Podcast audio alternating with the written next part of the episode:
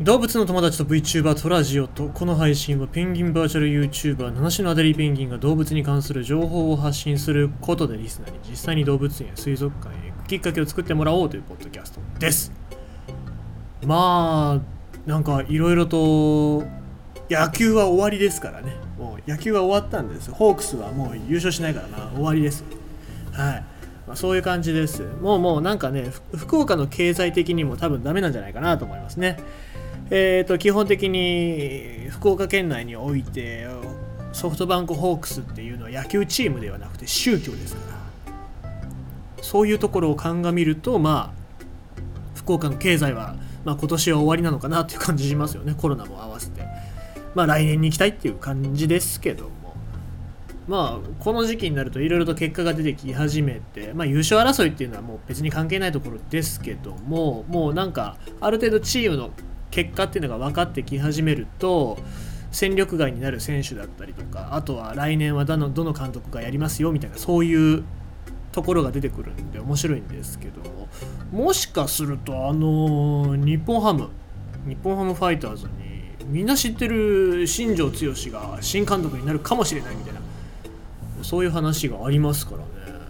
えー、って感じですけど、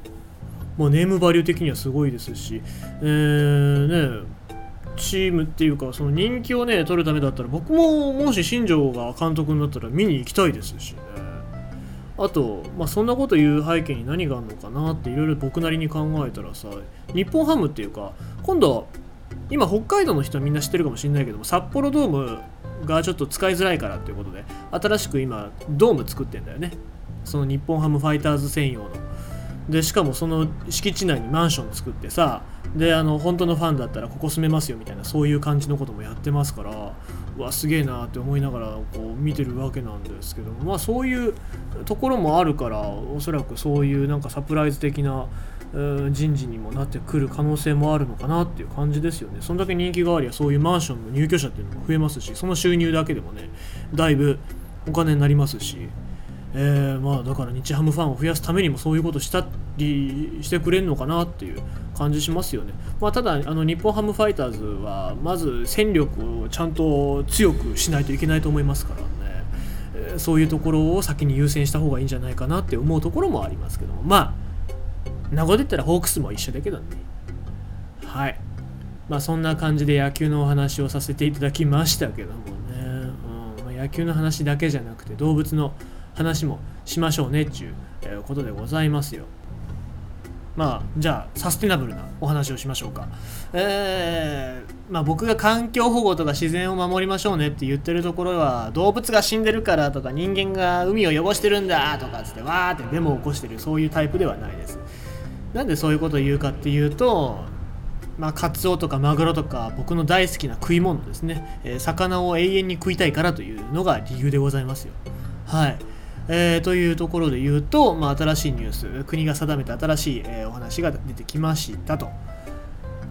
しらすうなぎなど番号で取引管理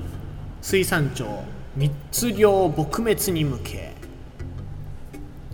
水産庁は21日までに水産物の密漁撲滅に向け番号を割り振って事業者間の取引を管理する新規制にの対象についてナマコとアワビ、ニホンウナギの稚魚、シラスウナギの3種類にすることに決めた。漁獲から消費者に至る流通経履歴を透明化して違法操業やそれによる水産資源の減少を防ぐ狙い。ナマコとアワビは新規制に定めた水産流通適正法適正化法が施行される2022年12月に対象とするが、シラスウナギには経過期間を設け。25年12月から適用する方針だ同法は昨年12月に成立。水産庁は当初ナマコやアワビを想定していたが同庁の検討会議が今年8月シラスウナギを含める方針を示したというところですね。まあ、あの減っております、まあ、僕はあの日本ウナギの稚魚シラスウナギの、えー数が減ってますよってことは言ってますけども、ナマコとアワビっていうのもね、数がどんどん減ってるんですね。えー、まあ、そういうのをまず、誰から守らないといけないかというと、密漁業者ですね。で密漁業者っていうのが結構その暴力団のしのぎになってたりするらしいのでですねそういうところをまあ撲滅するためにもうんしっかり規制をしないといけないんじゃないかなっていうところでナマコとアワビは決まってたけども、まあ、日本ウナギも、えー、保護しようということでシラスウナギの、えー、保護っていうのが2025年の12月から適用になったというところですね、まあ、正直言いますと遅いんじゃないかなって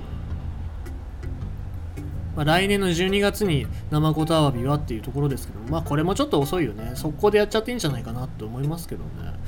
えー、というのもなんで遅いかっていうとこういうのっておそらく駆け込み需要があると思うんですよ。2024年とかそれぐらいにわーってもうまとめて取っちゃえっていうことで多分だよ。まあこのあと数字を出してくる、まあ、いろいろ統計が出てくるとは思うんですけども2024年ぐらいからガクッとこう漁獲高って減るんじゃないかなって思います増えるのか減るのかどっちか分かんないですけどなんか極端にグワって伸びるような気しますよね。減るか増えるかに。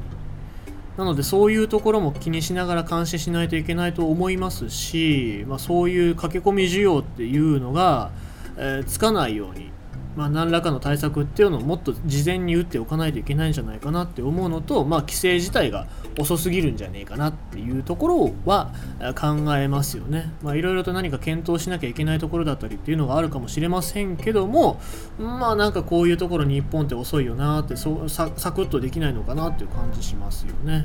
うん、まあだから海外だとそういう法律の制定ってどれぐらいのスピードでやるのかなって気になるところではありますよね。あとその海外で思い出したけども、シラスウナギなんていうのは、えーと、黒潮に乗ってずっとうん、まあ、日本に来たりとかアジア東南アジア台湾とか、えー、朝鮮半島にたどり着くんですけどもそういうところに行くわけなので、えー、まあ、そこで規制をしないといけないんじゃないかなって、まあ、日本だけじゃなくて海外でもそういう規制を同時にやらないと地球規模のそういう水産資源の保護っていうのはできなくなるから日本だけじゃなくて海外も巻き込んでそういうことをいっぺんにドッとやらないとうん需要だったりとかまあなんだろうそういう水産資源の減少っていうのには歯止めがかからないんじゃないかなっていう疑問を、えー、呈してる方も、えー、ちょっとニュースサイトを見てるとおりましたのでですね、まあ、まあ確かにその通りだなっていう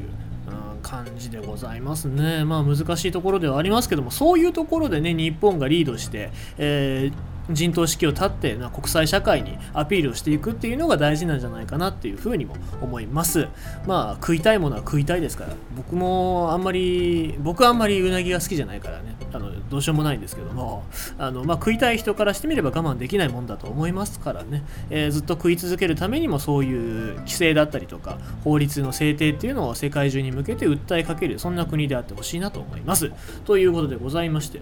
今日のニュースはシラスナギなど番号で取引管理水産庁密漁撲滅に向けてということでございました。